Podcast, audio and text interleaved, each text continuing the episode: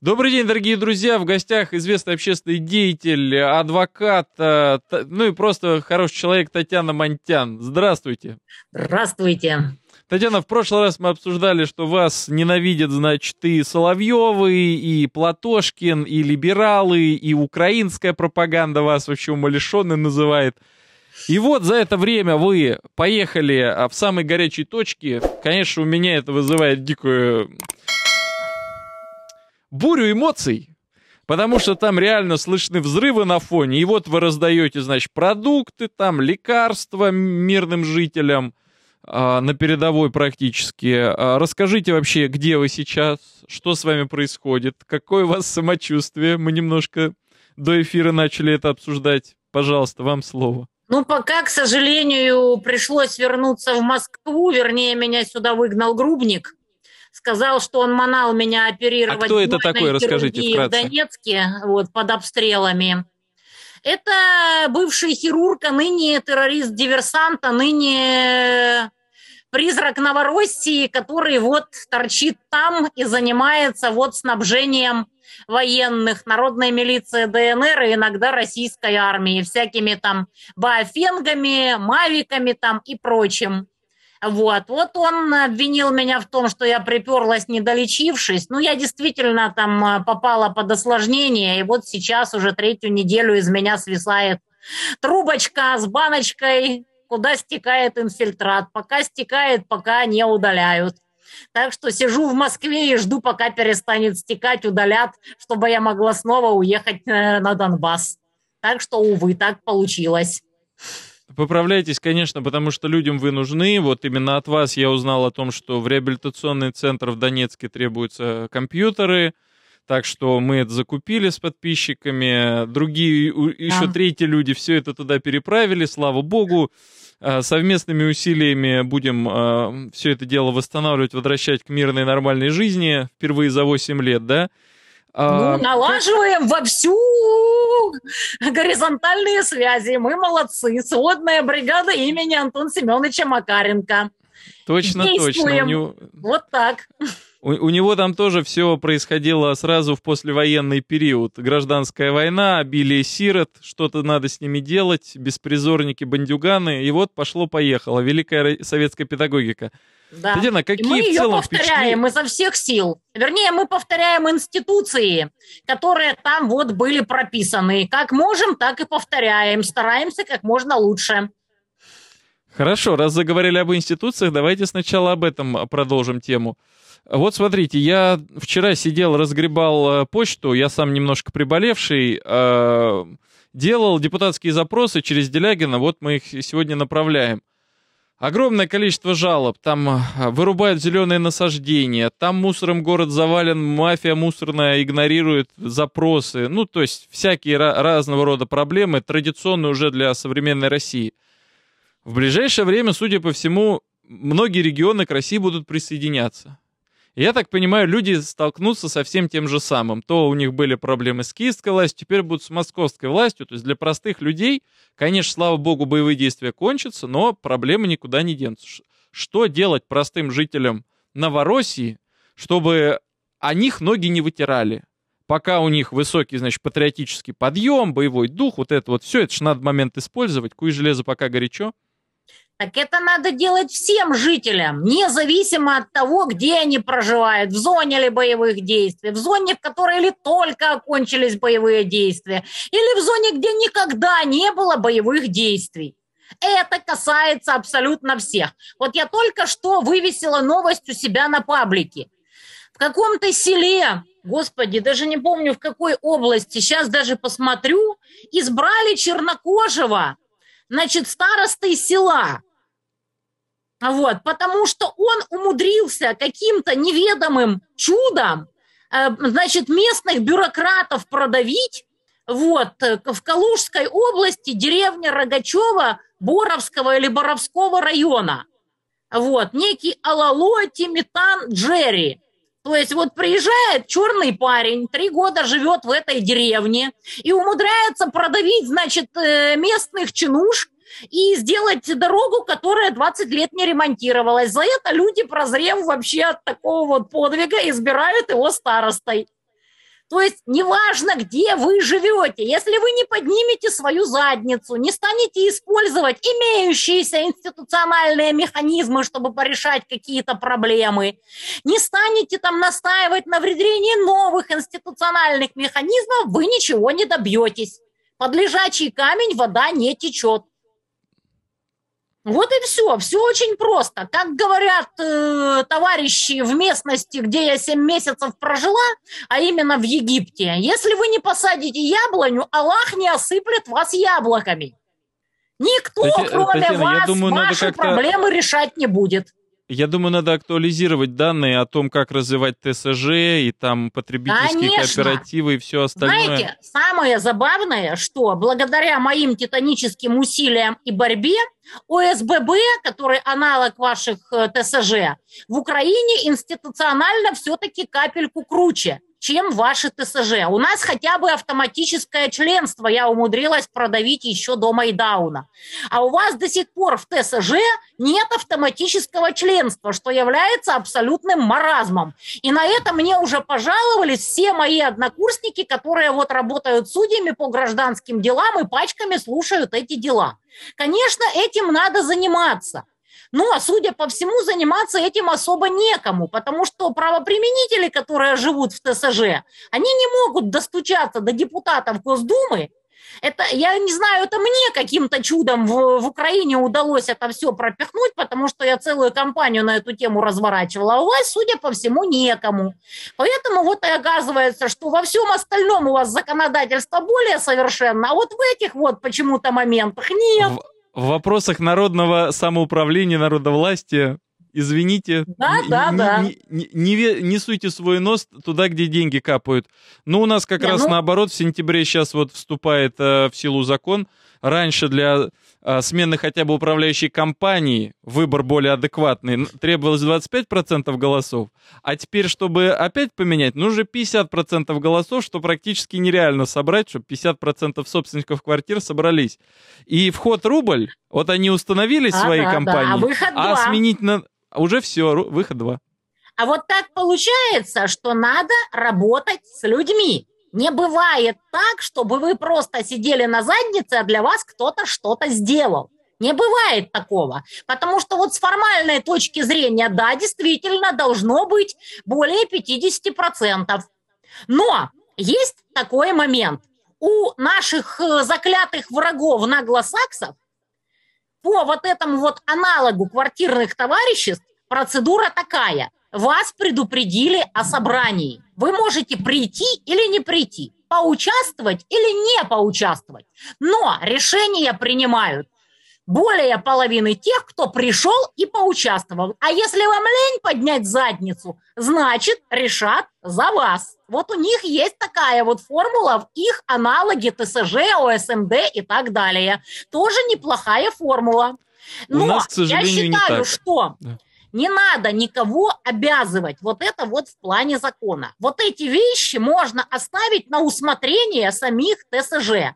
Вот хотите, пропишите, что э, 50 плюс процентов от общего количества товарищей.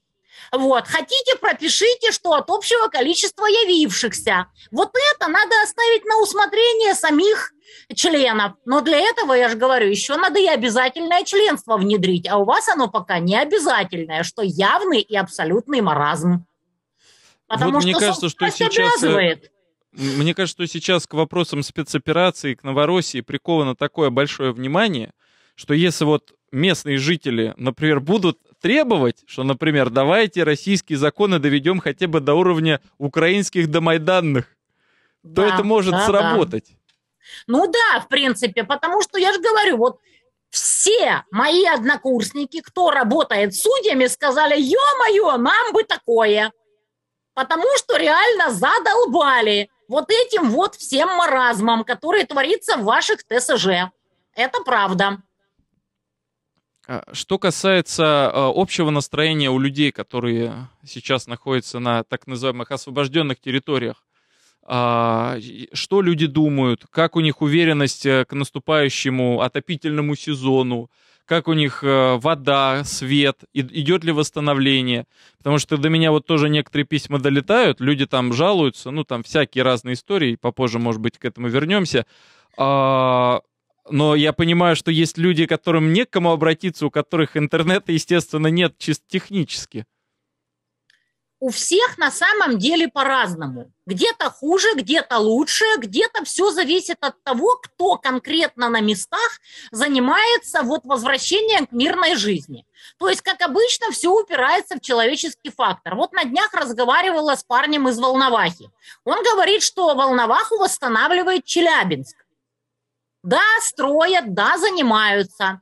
Насчет публики говорит, что вот верхушки смылись назад в Саларейх на еще не освобожденные территории, боясь, что их там подвесят за заднюю ногу. Остался средний уровень, вот они как-то вот пытаются что-то там делать. То есть люди, которые были чиновниками там среднего, низшего звена, сейчас вот поднялись вверх на социальном лифте. Как у них все получится, как они там с челябинскими договорятся, у местных пока довольно противоречивое мнение. Вот хочу наконец-то долечиться, чтобы с меня сняли дренаж, доехать и посмотреть, что там на самом деле делается. Вот, Мариуполь совсем другое дело. Их сделали витриной и картинкой. И вот многие говорят, что вот мариупольские, они там жили под Саларейхом, отлично себя чухали, а теперь опять им все плюшки, а Донецк продолжают обстреливать, зверство, воды нет, сумасшедший дом, да что же это такое, да что же мы за проклятые, говорят многие донецкие. То есть вот бывают конфликты и на таком уровне, то есть везде все по-разному.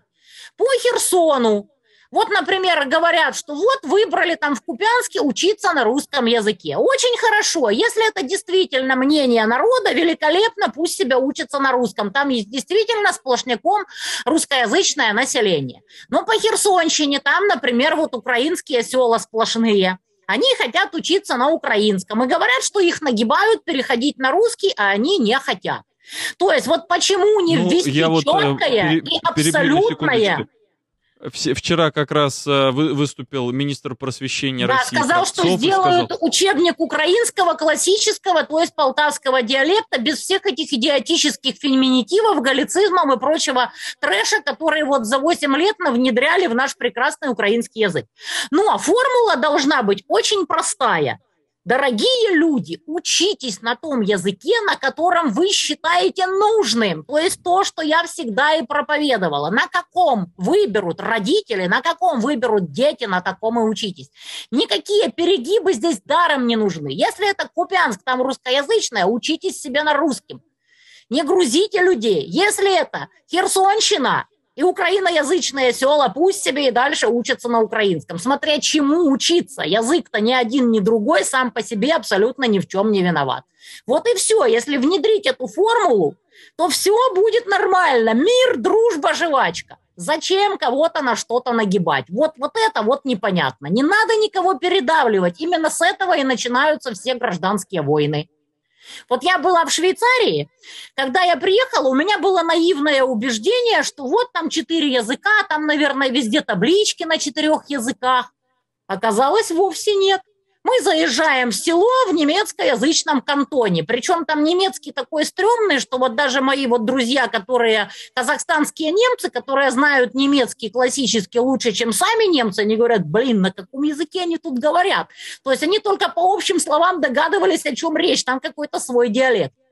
То есть это Поезжаем. то, что когда-то называлось Священная Римская да. империя. Да. От Швейцарии, Австрии, да, Германии. Да, да. Заезжаем во франкоязычный кантон. Там никакого немецкого, там все на французском. И мы у людей и там, и там спрашиваем, а как вот вы общаетесь с людьми из другого кантона? Говорят, да все просто. Если им от нас что-то надо, они приходят с переводчиком. Если нам от них что-то надо, мы приходим с переводчиком. А если нам друг от друга надо что-то взаимно, мы просто делим расходы на переводчика. Вот и все. Мир, дружба, жвачка. Никто никому ничего не навязывает. Каждый живет так, как считает нужным. Это лучшая формула, которая только может быть. Государство может регулировать только чему учить но не то, на каком языке. Остальное люди должны выбирать сами. И тогда будет все хорошо, и никаких конфликтов, и никаких гражданских войн. Все просто. С другой вот стороны, может возникнуть территориях вопрос... так и будет. Я надеюсь. Путин ну, дай бог, как сказал, говорится. М- могут быть, конечно, нюансы насчет того, что потом же надо а, поступать в вузы. У нас, да. например, сейчас есть система да, ЕГЭ, да, да, да, а она да. не будет на многих разных языках. Это понятно. Но большинству людей это все даром не надо. Вот я общаюсь с женщиной из Казахстана, блузочки, которую рекламирую. Она говорит, да я вообще не знаю казахского. Хотя великолепно там э, живем, сотрудничаем с казахами, все нормально. Говорит, казахский, например, нужен только тем, кто идет на госслужбу, кто общается с госпредприятиями. Те же, кто вообще с государством никаких дел не имеет, оно не надо даром. Точно так же в абсолютно любой стране мира. Если вы не собираетесь делать какую-то там карьеру, если вы обычный простой человек, живете себе в селе, фермер, вам даже напрягаться не надо по этому поводу. Потому что вам по барабану, вы живете своей жизнью. И таких людей абсолютное большинство. Те же, кто хочет иметь какую-то карьеру в той же Швейцарии, разумеется, они знают все языки, включая даже немножко ретро-романский. Вот и ну, все. Вот у нас, опять же, в национальных республиках вопрос с языком как решен? Хотите вы ребенка в Татарстане, в Башкортостане, да, чтобы да, у него часть да, уроков да, была да. На, на родном языке? Чечне, в Ингушетии. Да, без, да, проблем, да. без проблем. Конечно. Э, хорошо, Татьяна, вот что касается референдумов. Ведь от того, что мы обсудили сейчас, там и языковые какие-то нюансы, и нюансы в целом с благоустроением, возвращением к нормальной жизни – Э, зависит от того, проголосуют люди за вступление, не проголосуют. Говорили, что вроде в сентябре будем голосовать. Теперь уже говорят, в ноябре будем голосовать. Я, что, например, вот... категорически да. против референдумов как таковых. Причем всех, включая крымский. Я считаю Очень это интересно. абсолютно излишним прогибом перед нашими уважаемыми партнерами с коллективного Запада. Еще чего не хватало. Какие референдумы? О чем речь? Зачем они нужны? Ради чего? Их все равно никто не признает, все равно начнут вопить, что все это неправильно, под дулом пистолета и все такое. Затеяли войну с коллективным Западом? Делайте то, что должно. Так и они вот ее не признают на официальном уровне. Вот поэтому я и говорю, это все излишнее телодвижение. До сих пор газ хватало. туда прокачивают, вот, зерно поставляют, вот, уголь поставляют, вот, металлы. А, вот даже именно. электричество с Запорожской электростанции до сих пор гонят э, ну, на, на киевский, э, киевскую часть Украины. Не, ну там технические всякие нюансы, но в целом и в общем, да, мысль правильная. Зачем пытаться легитимизировать что-либо, что все равно никто никогда не признает? Ради чего? Крымским референдумом вообще все понятно как божий день. Зачем он был нужен одновременно с признанием Саларейха и госпереворота? Слушайте, ну логика властей российских, она достаточно примитивная и уже привычная всем. Ну вот, например, у нас сейчас горят леса, лесные пожары. Да, это одна я из знаю. моих это одна из моих любимых тем, потому что я за этим слежу, я за это переживаю каждый год. Первый мой ролик, когда я сказал, что лесные пожары начались, был в 20-х числах марта. В этом году очень были плохие прогнозы по лесным пожарам, это всем было понятно.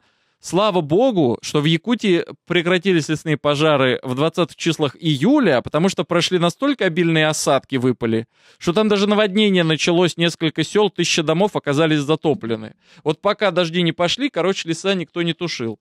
С другой стороны, у нас тут, понимаете ли, диверсанты понаехали. Странно, если бы их не было. И ну вот да. уже горит Рязань, Ростовская область. В Ростовской области высаживается московский десант, руководство МЧС, и в какой-то момент МЧСник заявляет, да, вы знаете, судя по всему, тут есть признаки поджогов. Быть того На не следующий может. день выходит Как губернатор и говорит, нет, это, ну, грубо говоря, это шутка такая. Не было никаких диверсантов, не было поджогов. На следующий день губернатор Ростовской области выходит и говорит, да, знаете, вот у нас, судя по всему, все-таки реально диверсанты. Они, они не готовы это признать, чтобы народ не нервничал. Вот херсонцы, э, дончане признают на референдуме и не будут уже рыпаться. Я думаю, такая логика наших властей. Не знаю, логика какая-то, честно говоря, сильно ущербная. Я считаю, что все эти референдумы – это признание слабости.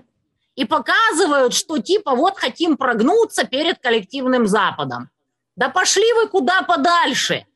Зачем перед ними прогибаться? Кто они такие? Зачем прогибаться перед отребием, которое устроило Майдан и превратило Украину в Соларей? Зачем это все нужно? С народом и так все понятно. Можно подумать, как говорится, это как про ворону и сыр. Как там ворона? А если бы я сказала нет, что, сыр бы не выпал? Или как? Какой смысл? Можно подумать, что если кто-то там не так проголосует на референдуме, то Крым бы не брали. Да кому вы рассказываете? Что за бред? Ради чего вот это вот все было? Татьяна, вы упомянули про то, что восстанавливают, например, Мариуполь активно, другие регионы, может быть, менее активно, но восстанавливают, Волноваха. А рабочие места для местного населения создаются? Украинцы, например, которые уехали работать в Россию, они возвращаются или это все таджики, узбеки, киргизы? Ну, у всех, я так понимаю, по-разному. Вот сейчас указ Путина о том, чтобы сделать бессрочными паспорта ЛДНР и Украины. До сих пор вот никто не понимает, кто это пролоббировал. Но указ указом. А на практике вот я сходила, значит, попыталась что-то там по этому поводу сделать. Никто ничего не знает. Говорят, может, через месяц разъяснения дойдут. Я говорю, ребята, так а где мне пройти эту дактилоскопию? Где мне сфоткаться? Где мне там э, медобследование пройти? А вы поедете в Сахарово и там спросите. Я говорю, нет, спасибо, ребята. А чем ехать в Сахарово, я лучше еще раз съезжу на Донбасс и получу новую миграционку. Я, кстати, напоминаю, для того, чтобы въехать в Донбасс, там две таможни и два паспортных контроля. Я, конечно, все понимаю, что надо все проверять, контролировать и фильтровать. Почему не поставить одну будку вместо четырех? Какой смысл до сих пор в существовании четырех будок? Тоже это никому не надо. Я уже молчу о том, сколько воплей, криков и жалоб на таможню, которая задерживает там то мавики, то баофенги, то еще чего-то там. Ради чего? В воюющей стране вот это вот все. Почему этим никто не занимается системно, я не знаю. Хорошо. Что касается Запорожской электростанции.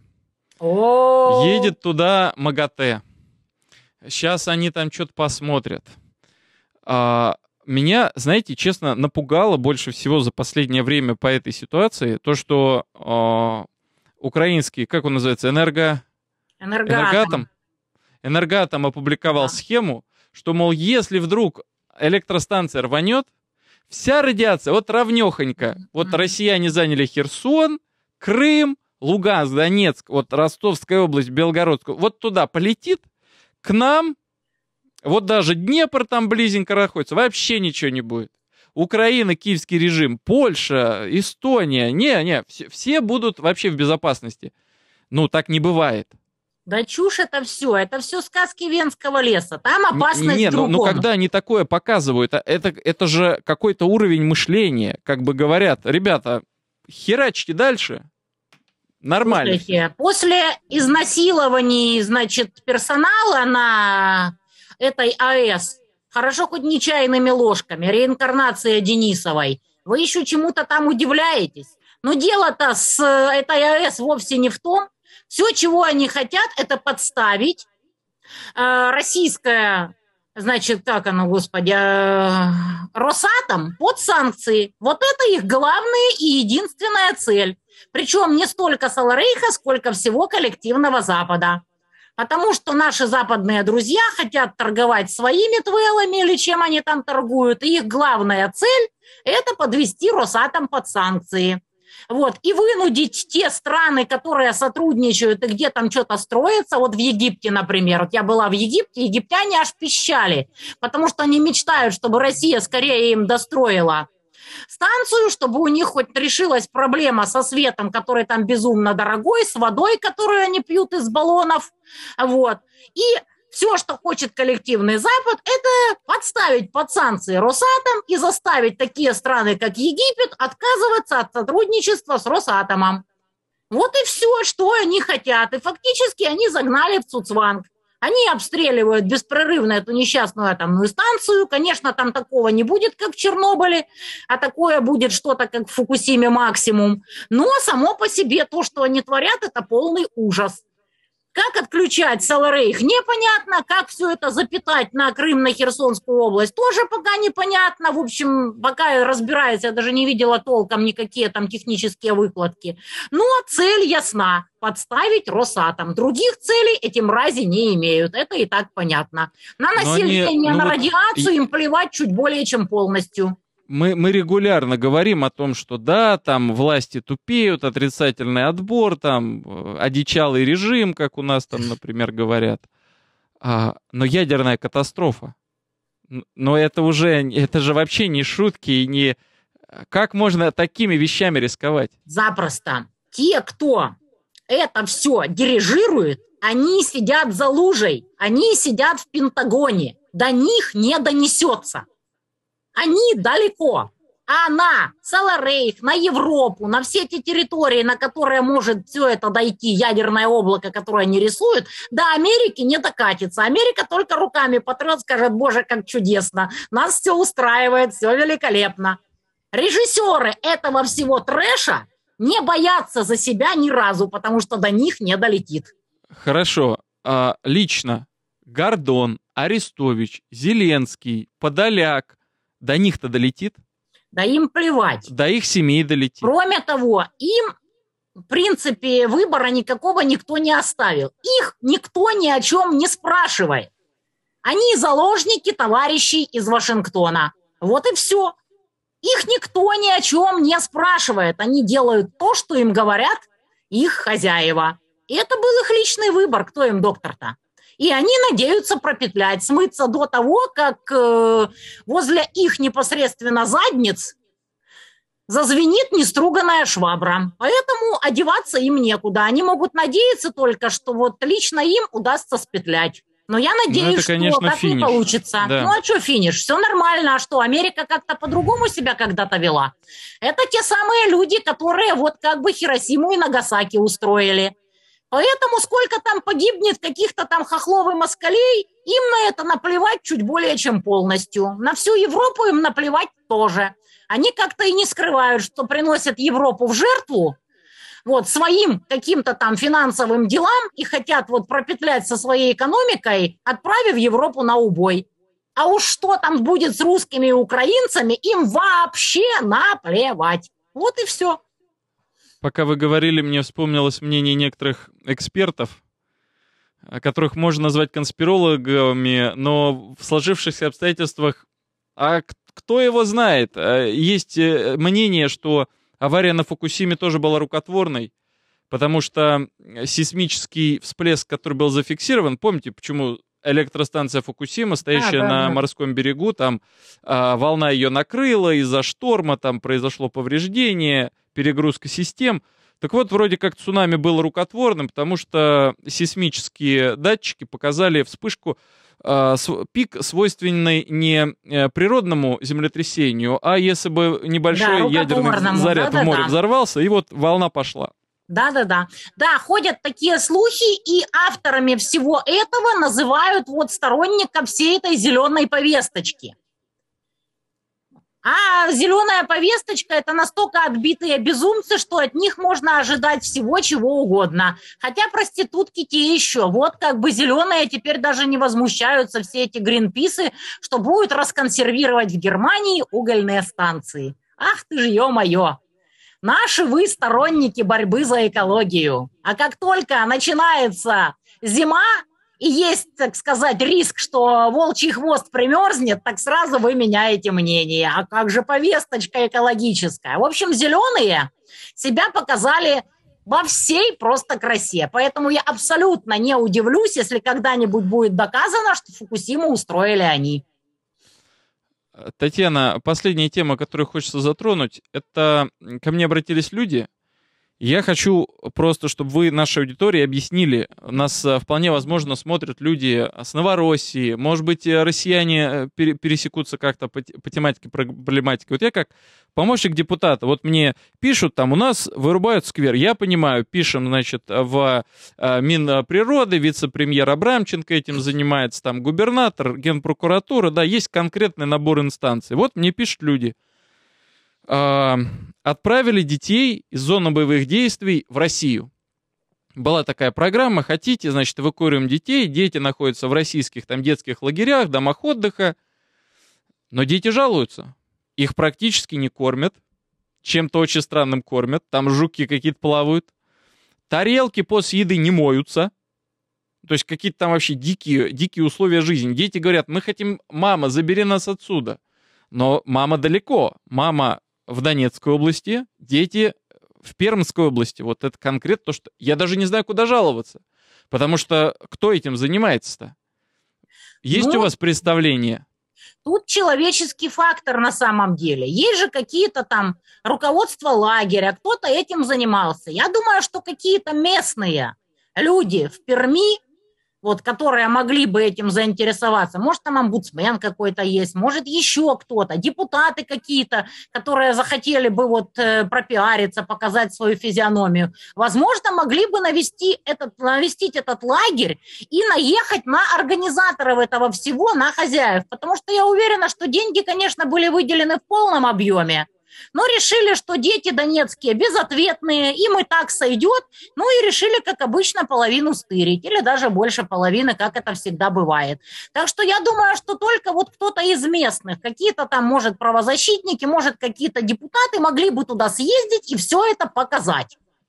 А так это, конечно, я даже не знаю, а, что делать. Это, конечно, отдельное стыдобище, то, что у нас реально да. очень большие бюджеты выделяются на все вопросы, а людям приходится там по 50, по 100 рублей скидываться, чтобы там и военнослужащим помочь, и беженцам помочь, и всем надо помогать, и у людей на самом деле вопросы все больше и больше, и даже у военнослужащих вопросов все больше и больше. Ой, вы даже не представляете, сколько у военнослужащих вопросов! Да я общаюсь, я брал интервью у человека, который потерял две ноги, сначала в шестнадцатом году одну ногу, теперь э, два года назад вторую ногу под Луганском. Ну, в общем, э, у людей очень много вопросов и к пропаганде, и к э, организации боевых действий. Татьяна, ваша оценка, когда все это кончится, когда будем жить, поживать, добра наживать?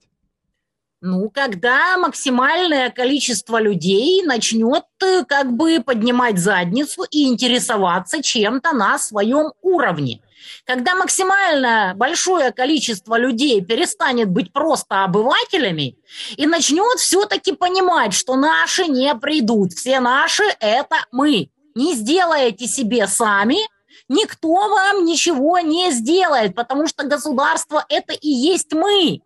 И чиновники позволяют себе беспредельничать только потому, что люди плевать на это все хотели. Как только люди будут максимально вовлечены как только люди будут интересоваться чем-то, хотя бы на своем уровне, хотя бы вот самыми мелкими вопросами, так тут же жизнь начнет улучшаться. По-другому никак. Ни один чиновник не захочет, чтобы на него гнали в соцсетях, рассказывали, какой он негодяй, коррупционер, там, не занимается своими обязанностями и все такое, потому что он хочет, чтобы его избрали еще раз. Или как минимум хочет не нарваться на проверку и там спетлять с уже украденными деньгами и пить коктейли пряные.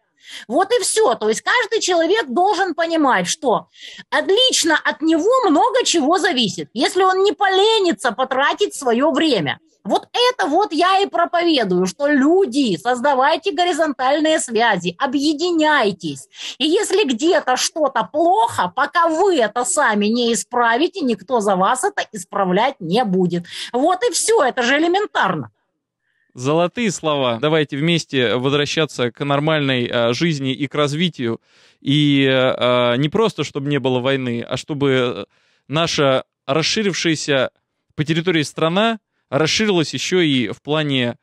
А, как бы это сформулировать, Татьяна? Сформулировать очень просто. Чтобы она расширилась институциями, причем самыми лучшими институциями. Это то, что мы можем стырить у коллективного Запада.